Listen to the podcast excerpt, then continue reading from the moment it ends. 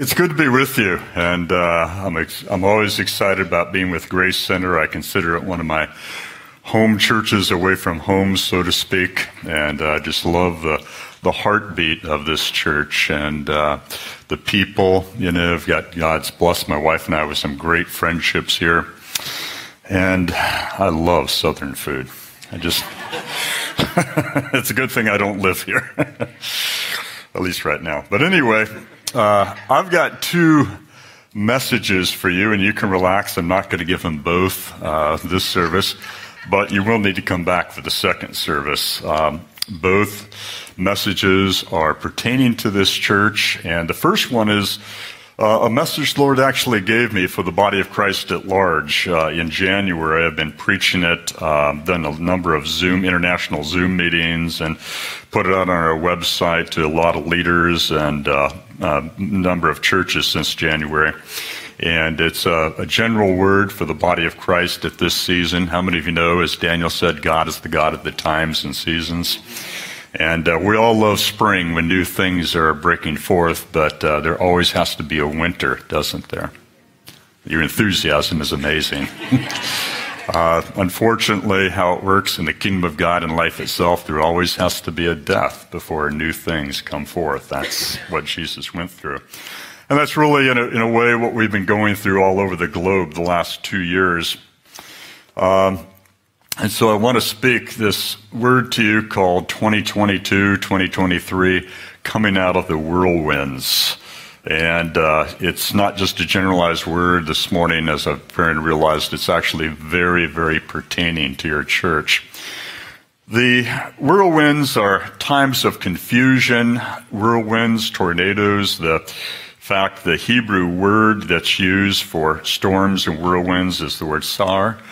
And uh, it, it involves a shaking, and like one of the prophets said, we're in a time when everything that can be shaken, politically, economically, global upheaval, everything going on, and social unrest, all of it. But what we've seen the last uh, two years with not just COVID and the fear of uh, sickness unto death and all of that, but the loss, the economic loss, the um, social upheaval uh, as a result of that. Where I live in California, uh, teenage suicide, especially among uh, teenage girls, has risen by over 25% in the last two years. Alcohol abuse, drug abuse have tremendously increased. Spousal abuse has increased. And uh, we're just in this time when, you know, everything that can be shaken is being shaken. And when a tornado comes, there's things that you felt were very, very solid that could not be budged, and all of a sudden they're flying around you. Like some of you remember that old movie Twister. They're getting close to the twister, driving down the road, and all of a sudden there's a cow flying in front of them across the road. Ten seconds later, the flying is back this way, and somebody says, It's another cow. No, it's the same cow, you know. Things that you think cannot be moved are, are being moved. And I know in our own ministry, after 40 years of international ministry, traveling about uh, oh 120 to 140 days a month or a year, just year in year out. I, I live in expanded time, you know. but uh, having done that for 40 years, 120 to 140 days a year, all of a sudden, uh, you know, not doing anything, and uh, the challenges that brought, which way, and my wife saying, "When, when are you going to get out of the house for a little bit?" No. But in the midst of that, it's important to understand that not only are whirlwinds times of devastation and change, but biblically speaking, they can also be times of promotion. And that's what I want to talk to you about. I want to, one person's excited. I don't know where that person is, but they're the Pentecostal section. They get my full attention. Um, we're going to be in the book of Job, everybody's favorite book. Now, if you're familiar with the book of Job, chapter 1 basically is all about devastation. And then the next 37, 38 chapters are all about insult on top of injury. That Job was a very, very wealthy man. He was a man of great prestige and honor. Uh, and just almost overnight, within a few days' time, he lost everything. He lost his health. He lost all of his children. He lost all of his wealth, prestige. Everything was taken from him. And, uh, you know, uh, obviously whirlwinds of devastation came, and actually that's how his children died. They were all gathered, and heavy winds came, and the roof collapsed, and all of that. I think it was December 10th through 12th here in Tennessee and Kentucky. You had millions and millions, if not billions of dollars of damage, didn't you? Because of the tornadoes and whatnot. And to make matters worse, Job, through all of this loss, the grieving he's going through for his children and the loss of his wealth, and he's just in utter pain. He had boils breaking on his whole body, just living in absolute pain and agony. And then to add insult to injury, three, his three closest friends come under the purpose to console and comfort him and they spend the next 37 chapters attacking him, condemning him, basically saying this is all your fault. you know, uh, with friends like that, who needs enemies? But he's going through all of this, going through this time of loss and confusion. But little did, does he know God's intending to redeem this in ways he can't even begin to imagine. And so we jump ahead all the way to where do we want to go? Chapter uh, 38. Job chapter 38. We read in the first verses there Then the Lord answered Job out of the whirlwind. Sometimes we have this false kind of religious, idealistic uh, picture of, you know, that we're at a beach somewhere and uh, everything's perfect. The water's perfect. The winds died down. It's just the perfect temperature. And, you know, you're communing with the Lord. You've got your Bible open. And for some of you, you're thinking, you know, there's a pina colada. No, I won't go there. But, uh, you think that's the place where God speaks, where I'm perfectly at rest, just in the midst of glory. But you know, biblically speaking, there's a pattern that when we're feeling the most vulnerable, when we're feeling the most challenged, the voice of God comes. And I think of Jesus shortly before his arrest. He cried out to the Father and he said, My soul is troubled within me because he knew uh, the, the pain and agony and rejection he was about to go through. But in the midst of that pain, uh, of what, you know, what was to come, he says, Now my soul is troubled.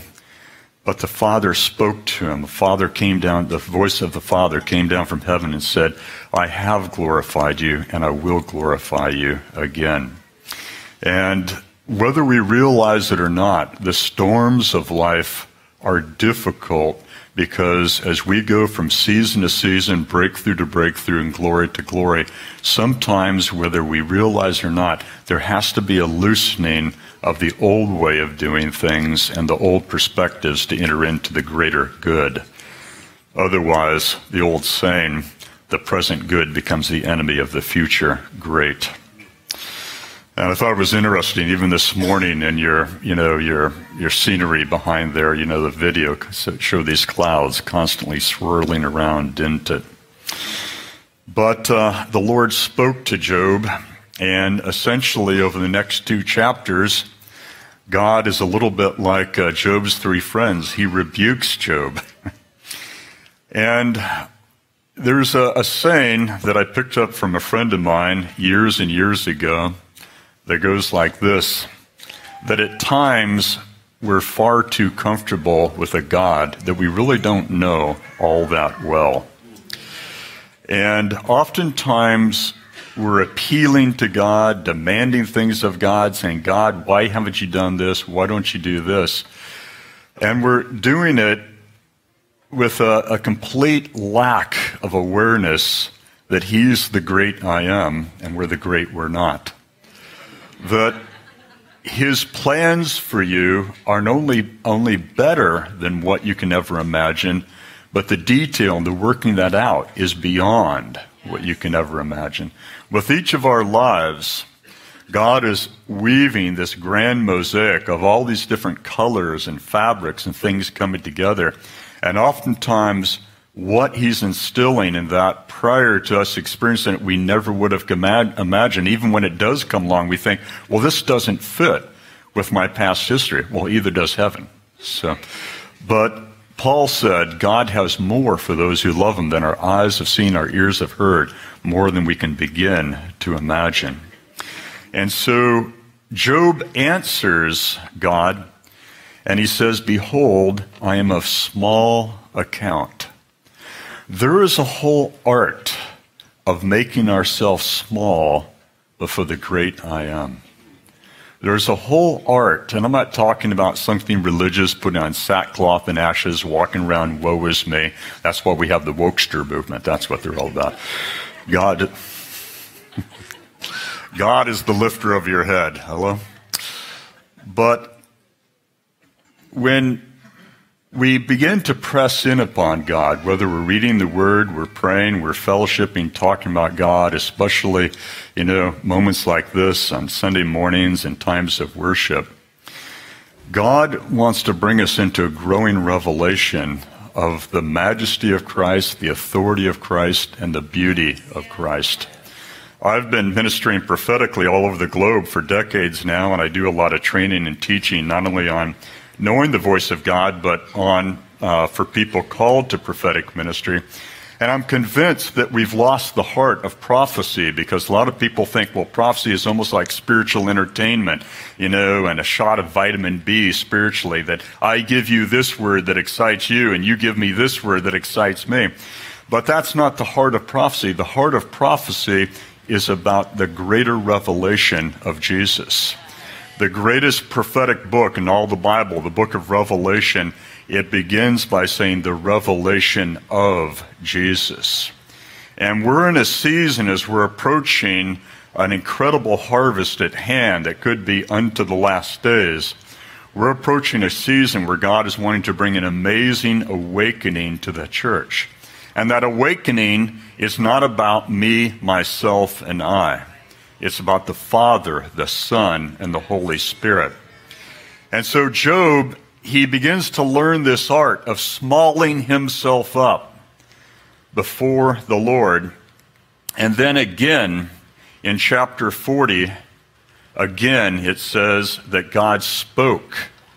God answered Job out of the whirlwind. And could it be that some of the prayers we've been praying, that for our nation, maybe, for your own life, for your business, your career, for this and that, could it be, and I'm asking this question really for the church meeting down the road. I know none of you will fall into this, but could it be that our prayers are more tainted by an over focus on ourself rather than the beauty and wonder of Christ Jesus? You know, everybody thinks at this season of time the greatest disease in the world is COVID. It's not, it's narcissism. So, Job, he makes himself small before the Lord. In the midst of that, God begins to speak to Job. Not only about the condition that Job's actually in, but he begins to speak about his own God's awesomeness, his wisdom, his authority he says, Were you there when I created all that exists? And the sons of God shouted, and the morning the stars sang in worship. And Job begins to respond to the Lord in chapter 42.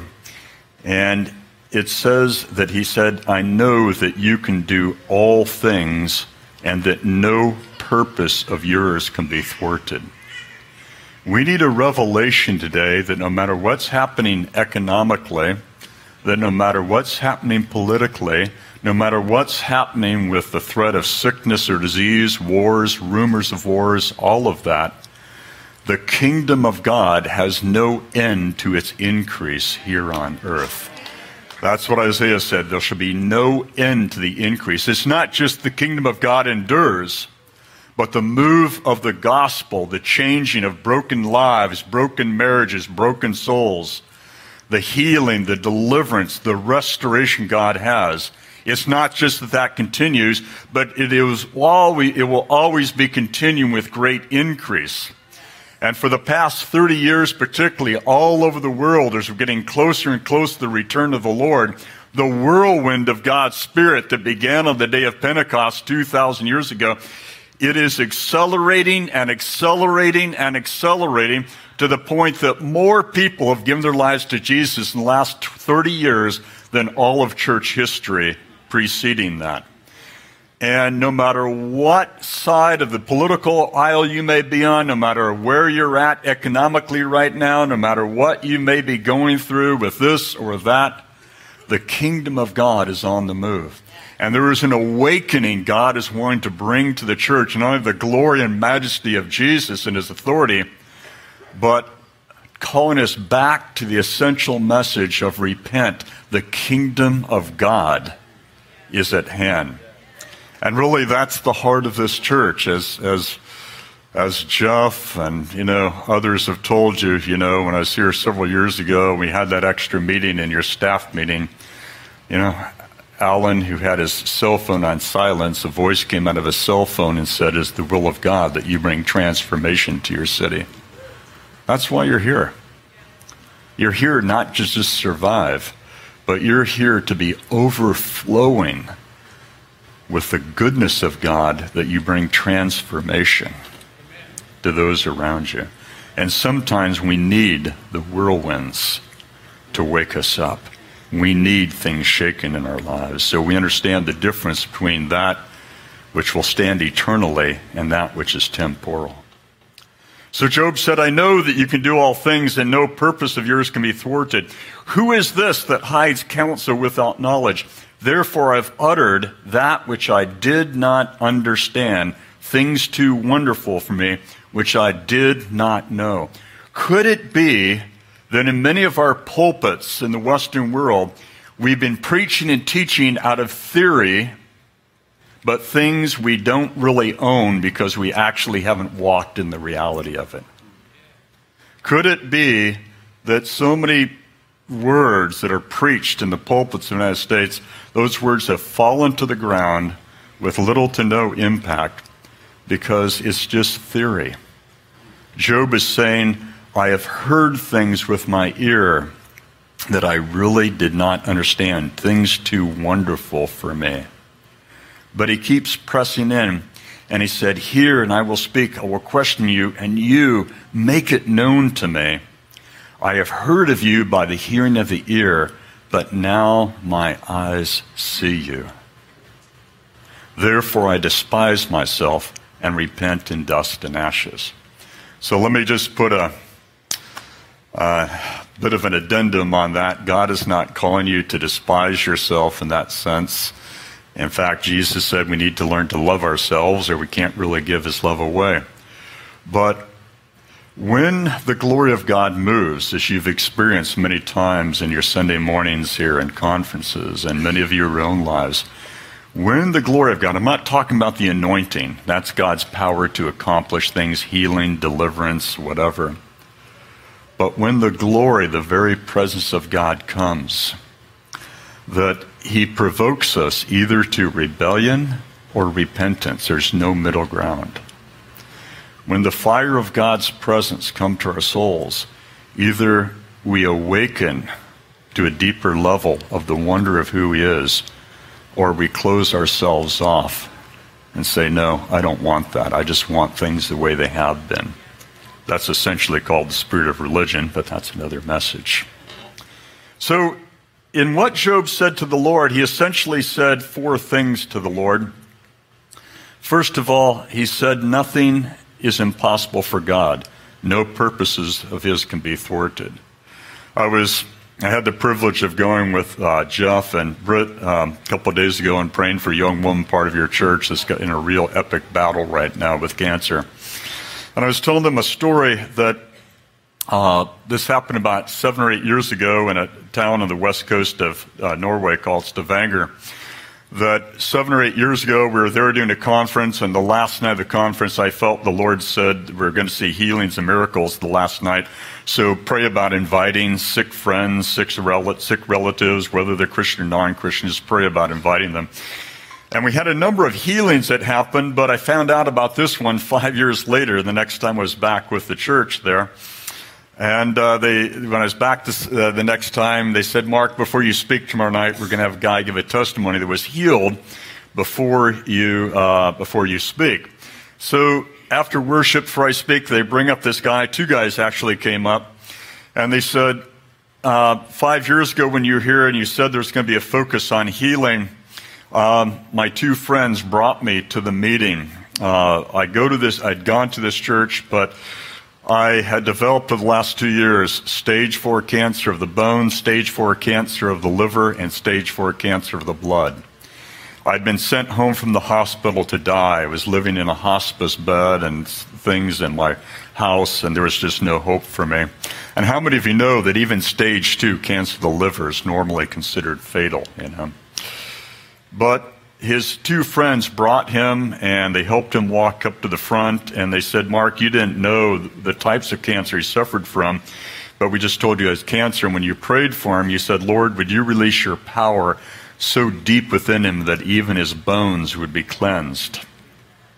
Well, uh, it was uh, a, a, night or two later, he was back in his house. It was evening. He was laying on his couch, just in agony and pain, kind of preparing his soul, you know, his spirit to make that journey home to the Lord in a week or two. And all of a sudden, the glory of God filled his living room. Not just the anointing of God's power, but the glory of God. See, I, I, you know, I teach and preach the anointing of God for prophecy, healing, all sorts of things, and we need that. But those are the tools to do the work of the kingdom. And what gets a lot of ministries in trouble is they learn to fixate more on the anointing than the glory, the presence. You see, the things we do in serving God are for His glory. Like, you know, in my garage, I've got a whole lot of tools. Some are carpentry tools, some are tools, uh, mechanical tools, but I don't define myself as being a mechanic or a carpenter. I define myself as being a son of God. And we get in trouble when we begin to define ourselves in the body of Christ as being a teacher, or a prophet, or an apostle, or this or that. There's nothing higher than being a son or daughter of God knowing your inheritance is the glory of God. He is our portion. And so the glory of God filled that his room, and to make a long story short, he was 100% completely healed. And uh, that hospital that he was going to um, in Norway, they were so flabbergasted. There was a, a, hospital in the United States they were doing a correlative work to on um, liver cancer, and they sent the before and after test in the hospital in the United States. The doctors said, This is impossible. Can't be the same patient. Now, that's a story in the micro, but in the macro, we already know the end of the story. Psalm 2 says the nations will be given to Jesus as his inheritance. That's where we're headed. Secondly, what Job prayed to the Lord helps us to understand that the ways and wisdom of God demand that we live by faith, not by our understanding and limited perspectives of Him. I've got uh, a number of, of, very good friends in the Ukraine. And uh, as, you, as you know very well, they're just going through demonic chaos there, what's being done. And uh, some of my friends have had to flee the country. Other churches have been devastated, all sorts of things, and you know, we, we just can't imagine what they're going through. But at the end of the day, the real battle is not who's in control of the government. Now, I have specific values that lend themselves to how I vote politically, and I'm not saying those values are unimportant, and I think it's very important how we vote. But at the end of the day, the call upon you and me is not to champion a Democratic agenda or a, a Republican agenda.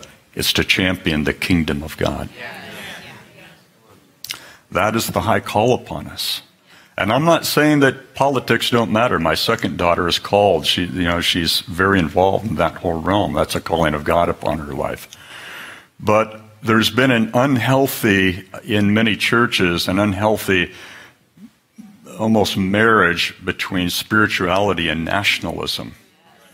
I love my country, and I, every time I travel back to the United States, especially from a third world country, I say, Thank you, God, for the privileges we have here. Thank you that it's still the land of opportunity.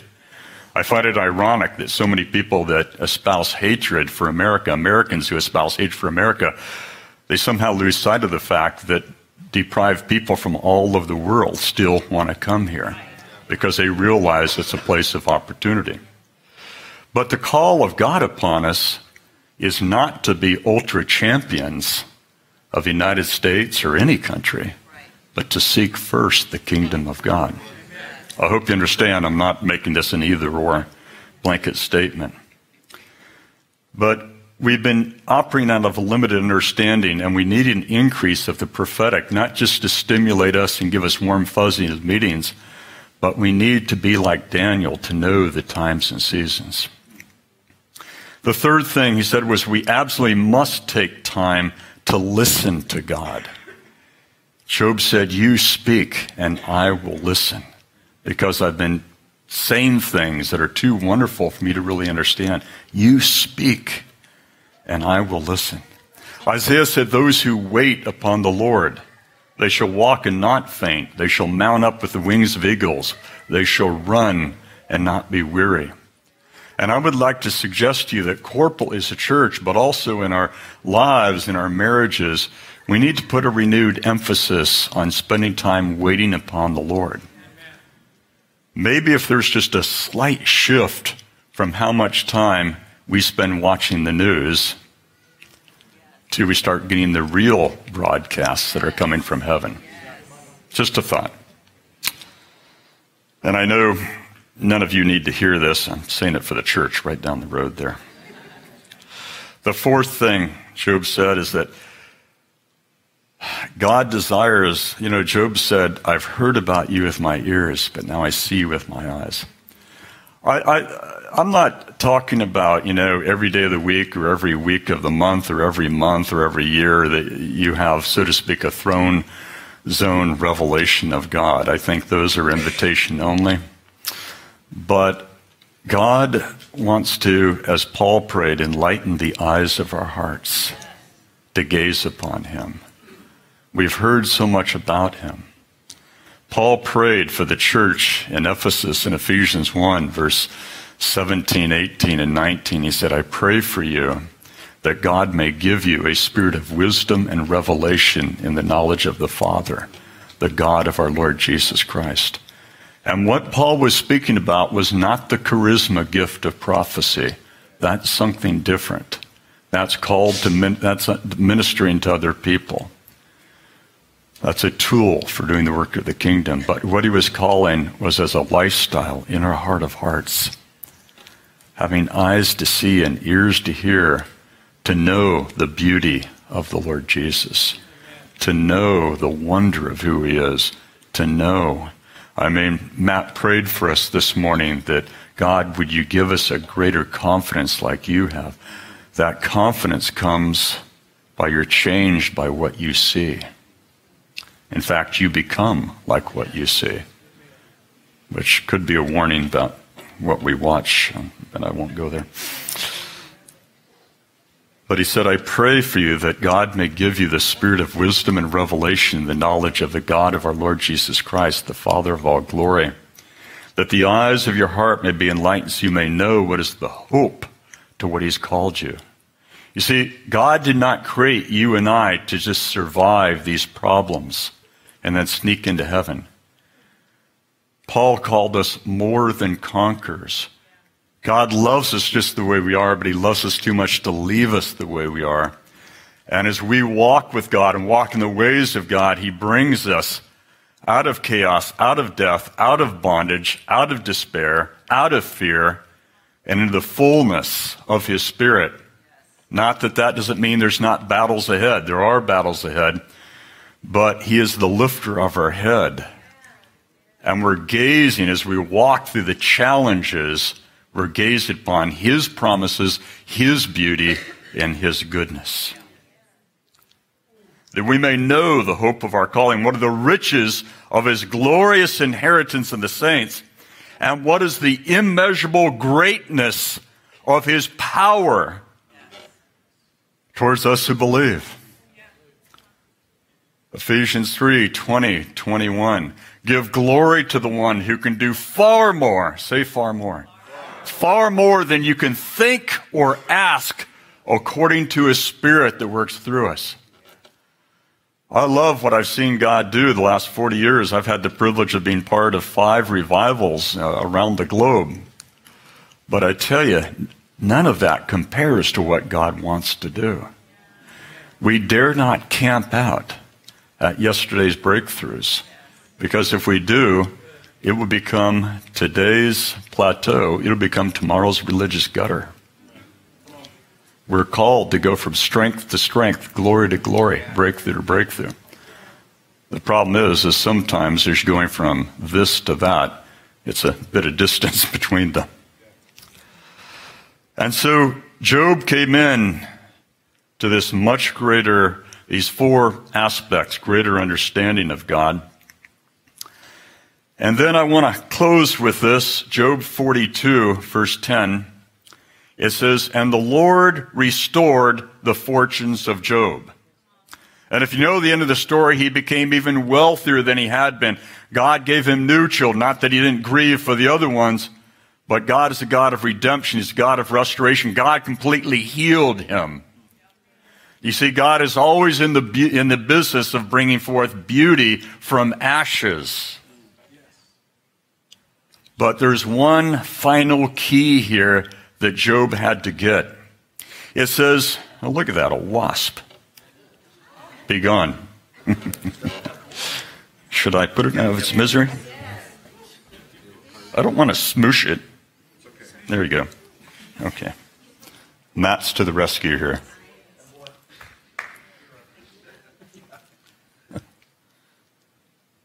Oh, Matt, you smooshed it. Smoosh, that is a word, right? So there's one final key here that the Lord restored the fortunes of Job when he had prayed for his friends. His friends had betrayed him. His friends that he was looking to for comfort, encouragement, and strength, they condemned him. They belittled him. They attacked him.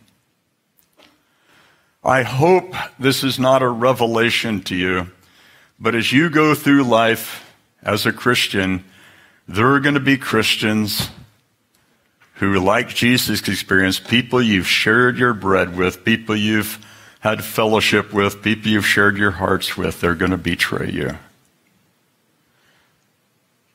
The writer of Hebrews said, Be weary. Don't let any bitter root of judgment rise up within you by which many are defiled. One of the number one problems today in our society is a lack of commitment.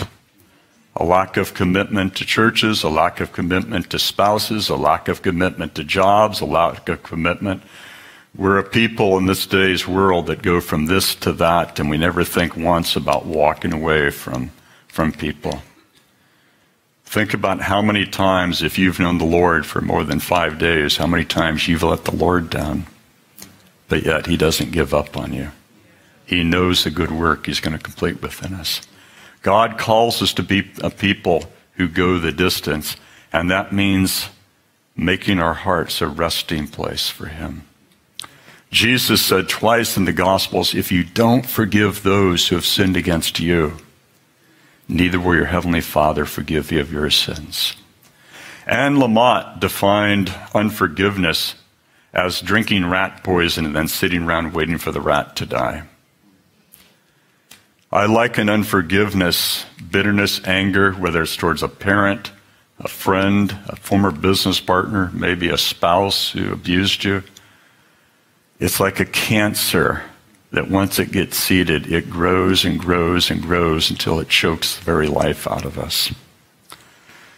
And you see, if we're believing God for an outpouring of His glory, for an outpouring of His grace, for an outpouring of miracles, for an outpouring of signs and wonders, for a much greater freedom of the Holy Spirit, that begins with making room for Him. Not only what we do here, or what we do in conferences, or your small groups, or when you're worshiping Him, but in your heart of hearts. We're not allowed to compartmentalize and have a few hidden closets and cupboards and secret rooms where we maintain unforgiveness and bitterness. But just as Jesus, when he hung on the cross in absolute agony, with those pegs put through his feet, painfully raised himself up because most people who were crucified, they died of asphyxiation. They couldn't breathe because their diaphragm was just so violently stretched. But with pain, he raised himself up and he gasped those words Father, forgive them. They know not what they do. And I want to challenge you that all four of these things a greater revelation that nothing's impossible for God, that we need to stop leaning to our own perspectives and understanding and, like Daniel, press into God, that, you know, uh, spending time in prayer and worship, waiting upon Him, but also entering into what Paul called the eyes of our hearts being enlightened to really have a growing personal awareness of His beauty. These things are vital, but this fifth thing is like an umbrella over that. That if we hang on in our hearts to unforgiveness, bitterness, and I know that uh, over the last three years, the Lord has called me in my heart of hearts to revisit some relationships I've had over the past 30, 40 years. People have betrayed me in ministry, people I've partnered with in ministry who have said out and out lies about me to other leaders and things like that. I've had to revisit that and I've prayed, Lord, search my heart and see if there be any hurtful way within me, as David prayed. That's one of the most dangerous prayers you can pray. The other one is send me. but David prayed, Search my heart, O God. See if there be any hurtful ways within me. Why? Number one, so we can be free of that ball and chain of bitterness, anger, unforgiveness. But secondly, so we can be free to run the race before us. So, I mentioned that hurricanes and whirlwinds and tornadoes are not just times of devastation, confusion, but biblically speaking, they're also times of breakthrough and promotion. Elijah and Elisha were walking on the far side of the Jordan. Elijah is the great prophet of Israel. Elisha is the young man he's been mentoring now for years. And Elisha, Elijah is trying to get rid of Elijah because he knows the Lord is going to come for him. Elijah never died a physical death like Melchizedek and Enoch. He was just taken up. But he doesn't know quite know how this thing is going to come off, and he's a little bit scared. You know, the great I am is about to show up here. And he's trying to get rid of Elisha. And he says, What is it you want from me? And Elisha said, I want a, a double portion of what you have. He wasn't asking for twice as much, but in the Hebrew culture, if a father had four children, he would always div- divide his inheritance into five portions because the eldest son always got a double portion. Well, guess what? You are co heirs with the elder son, Jesus. You're coming into a double portion. But he was saying to Elijah, I want to serve God as you've served God. The anointing you've walked in to serve Israel, I want to walk in that. And it's interesting what Elijah, said to him. He said, it's difficult what you ask, meaning I can't just lay hands on you and impart that to you. But he said, if you see it when it happens, you'll have what you want. Meaning if you have eyes to see and ears to hear, you're going to enter in. And they're walking and talking. And all of a sudden, Elisha looks up and he sees the whirlwinds of God coming down. He sees the chariots of fire. And this is what you're called to. And this is what we're going to talk about the second service. You're called to host the fire of God's consuming presence in your lives, but here in the church, in your worship. It's the main thing God has called you to export and give away, the fire of God's glory. It's not the only thing, but it's a primary thing. But he had eyes to see and ears to hear, and the Lord took up Elijah, and from that time on, Elisha walked in a whole nother level of authority and fruitfulness. And it was just amazing how God used him in the lives of people in the life of the nation. The key was eyes to see and ears to hear. And sometimes at conferences, people come up to you and say, I want to be, I want to be a prophet to the nations, or I want to do this. Can you lay hands on me for that? I say, no, I can't. that as the Spirit leads, we can impart gifts, gifts of healing, gifts of prophecy. But the calling of God is sovereign upon us. And the whole key for us is entering in to, as Paul prayed, the eyes of our heart being enlightened. And so Jesus finished his message to each of the seven churches in the book of Revelation, saying, Let those of ears to hear hear what the Spirit is saying. Jeremiah 12:5 it reads a little bit different in different translations. But essentially it says if you have trouble fighting the foot soldiers, how are you going to fight the chariots when they come? If you can't run with the foot soldiers, how are you going to run against the chariots? Well, see, it's impossible to run with a chariot because they're pulled by horses. But supernaturally, Elijah outran the chariot of Ahab. See, God's calling us from our fixation with the battles that we understand on this level to enter into a whole new level.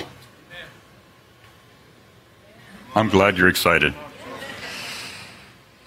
So, I said I'd close with that, but I'll close with this. David's prayer in Psalm 20. Can I have the band come up, or some of the band, or anybody got a ukulele or harmonica or something?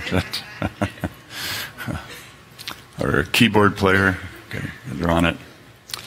But. Uh, they're like the hired help. You don't allow them to come up these stairs here, do you? They have to go through the servants' entrance. I'm glad they didn't hear that. uh, but David said in Psalm 27, verse 4, one thing, say with me, one thing. One thing, one thing have I asked of the Lord that I will seek after, that I may dwell in the house of the Lord all the days of my life, to gaze upon the beauty of the Lord and to inquire in his temple. Well, the good news is you don't have to go to the other side of the world to Jerusalem or Mecca, but in your heart of hearts, as we make it a resting place, we can gaze upon the beauty of the Lord. As we come together and worship and minister to the Lord, we can gaze upon the beauty and the majesty of Christ and we can make inquiries. We can say, Lord, what's going on? Help me to perceive correctly, not according to what I understand, but you are the God of the times and seasons. And I can tell you, with all the havoc that COVID, the lockdowns, the stopping of uh, my ministry of the last two years, with all of the questions I've had, with all of the frustration, with all the challenges, I can tell you, I've never been more excited in my life than what's about to unfold. I'm here today because I had a prior commitment, but for the last four months, I've been involved in most Mondays, uh, California time, a 5 a.m. Zoom meeting with leaders, primarily from the Middle East, leader, Christian leaders in Syria, Israel, Egypt, Saudi Arabia, a number of leaders from the underground church in China. And this very week, a number of my close friends, they're having a. Uh, I won't give you the exact details because this is very much under the radar, but they're having a huge gathering, four or five days, in um, the area of the underground church, the Middle East, of waiting upon the Lord and worshiping the Lord because the Lord has spoken to a number of us that this is the time, as Isaiah prophesied, God's highway will be established from Assyria to Egypt and Israel. There's coming an amazing breakthrough, even more than there has been, of the gospel in the Middle East. But it has to do with the end times. There's some things I can't take the time to explain right now of what's being cast down and what's being raised up, the name of Jesus. But it's happening in the very place, the very city in ancient Egypt, that when someone was named a king, a pharaoh, After that, they would go to this city and they would be proclaimed a God. Isn't it interesting that in our American dollar, we have the pyramid? And that sun god has had an incredible demonic impact on the world for thousands of years now. But right now, my friends are doing five nights of worship and four days of prayer, and they're proclaiming Jesus, the Son, the King of Kings, Lord of Lords. We're, we're coming into something fresh right now. And guess what? We all have an invitation. We all have an invitation. Are you still alive? Let's stand. Do, do I have time to pray a little bit, Jeff? Um, I, I, maybe you've been moving in the gift of prophecy for 50, 60 years. Maybe you've never moved in the gift of prophecy. Maybe you're just in, right now in the process of getting to know Jesus. Maybe you're a strong, committed Christian. But I, I proclaim over you these two verses 1 Corinthians 2 9 that God has more for those who love Him. That means you. He has more for you than your eyes have seen, your ears have heard, more than you can begin to imagine. And I proclaim over you Ephesians 3 20, 21. It's time to give glory to the one who can do far more than you can think or ask, according to the dunamis power of his Holy Spirit that works through us. And so, as we begin to emerge out of the chaos of the last two years, it's not a matter of just getting our businesses and getting the economy regoing. It's just not a matter of getting the schools functioning the right way again. It's not simply a political or economical or social matter.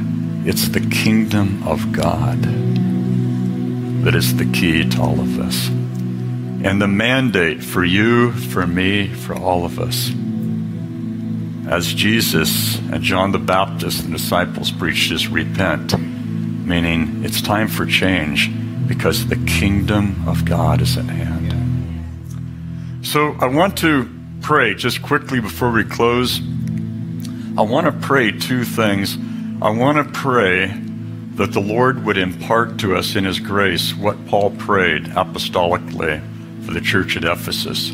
So, would you just put a hand over your heart right now if that's not too religious or hokey or. Um, would you pray out loud after me? Father God, would you give to me the spirit of wisdom and revelation in the knowledge of you? I want to gaze upon the wonder of Jesus I want to be captivated, Lord, in a way I never have been by your beauty and majesty. And would you give me ears to hear so we could be like the sons of Issachar, to know our times and know what we should do in my life, my family, and as a church. Awaken us to your glory. Would you give me the spirit of wisdom and revelation in the knowledge of you? I humbly ask, would you enlighten the eyes of my heart? I just bless that to you in the name of Jesus. I bless that to you. I bless that to you. I'd like to close with this, and um, I don't in any way mean this to be embarrassing to anybody.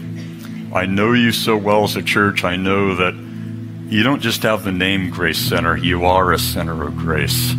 You're a center of healing, you're a center of wholeness, you're a center of love, and you realize we're all in this journey of becoming like Christ together.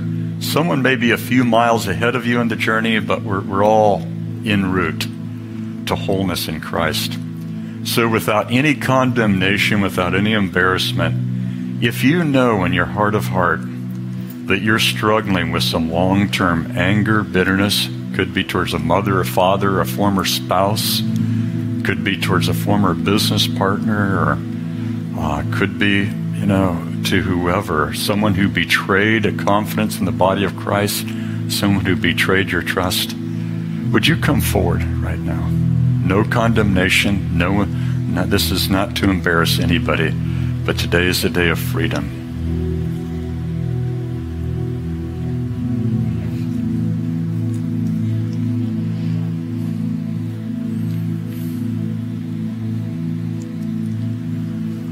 I believe there's still a few more. If you need to come forward, please don't feel embarrassed. We're all on this journey of wholeness in Christ together. We're all on the journey. If you need to come forward, don't be embarrassed. Let's stretch out hands to these men and women who have come forward. And I want to ask everybody, even those who didn't come forward, but I want to ask everybody if you would pray out loud with me right now. Father God, I invite you to search my heart and see if there be any hurtful ways within me. Lead me in the way that's everlasting. Or you give me a freedom this day to let go of any anger, bitterness, unforgiveness I want to be free to run the race before me. I want my heart to be a resting place for your glory. This one thing I ask I want to behold your beauty. And in my heart of hearts, I want to seek you. I want to seek you. So, whoever was in your thinking, in your heart, if you came up here, maybe for whatever reason you didn't feel the freedom to come up here, but God's speaking to you, someone, just right in your heart of heart right now, bless that person or bless that group of people. Bless them to prosper in the love of God. Bless their physical health. Bless their relationships. Bless their family. Bless their finances. Bless them to be closer to Jesus than they've ever been before. Because that's one of the ways we know we're free of anger and bitterness is when we can freely begin to bless those people who hurt us. So just in your heart of heart, just bless those people right now.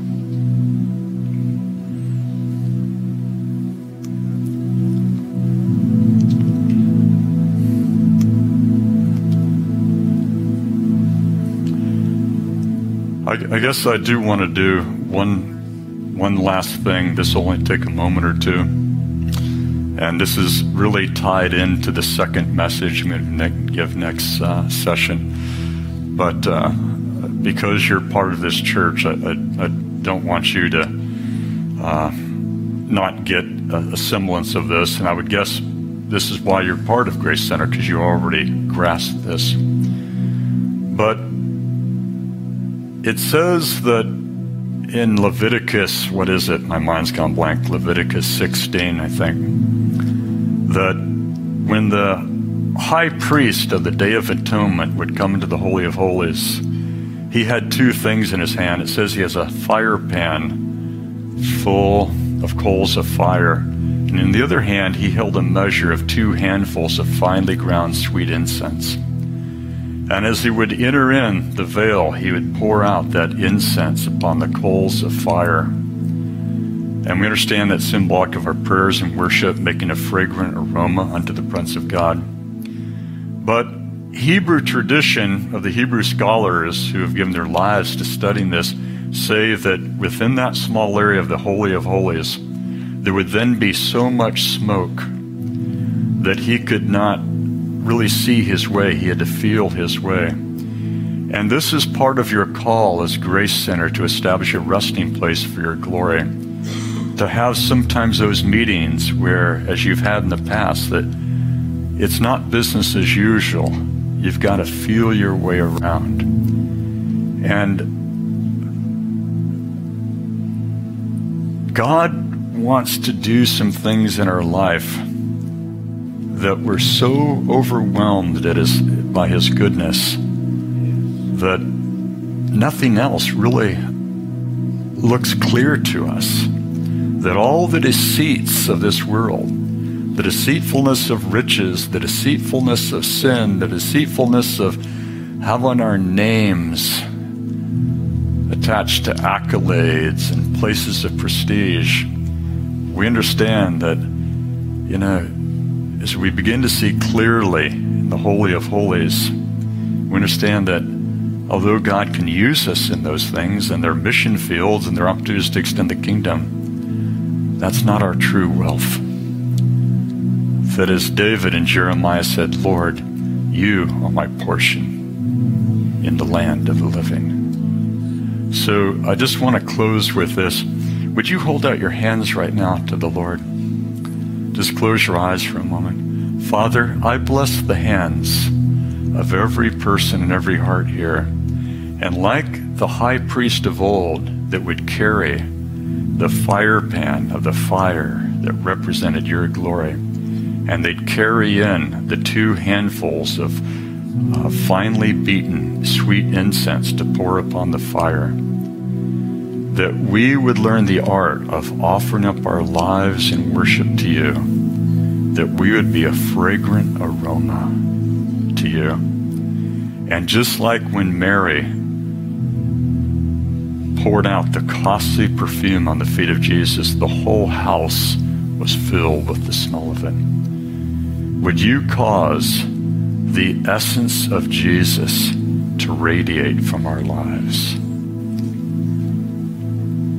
Would you anoint our hands like those high priests to be carriers of your fire and be carriers of the incense? Would you anoint us now and take us deeper as a church, as Grace Center, into this whole art of ministering to your glory and making your glory known to the nations? Amen. In the New American Standard, Psalm 149, it says, God beautifies the afflicted ones with salvation. So turn to the person next to you and say, You're better looking than you were a couple hours ago.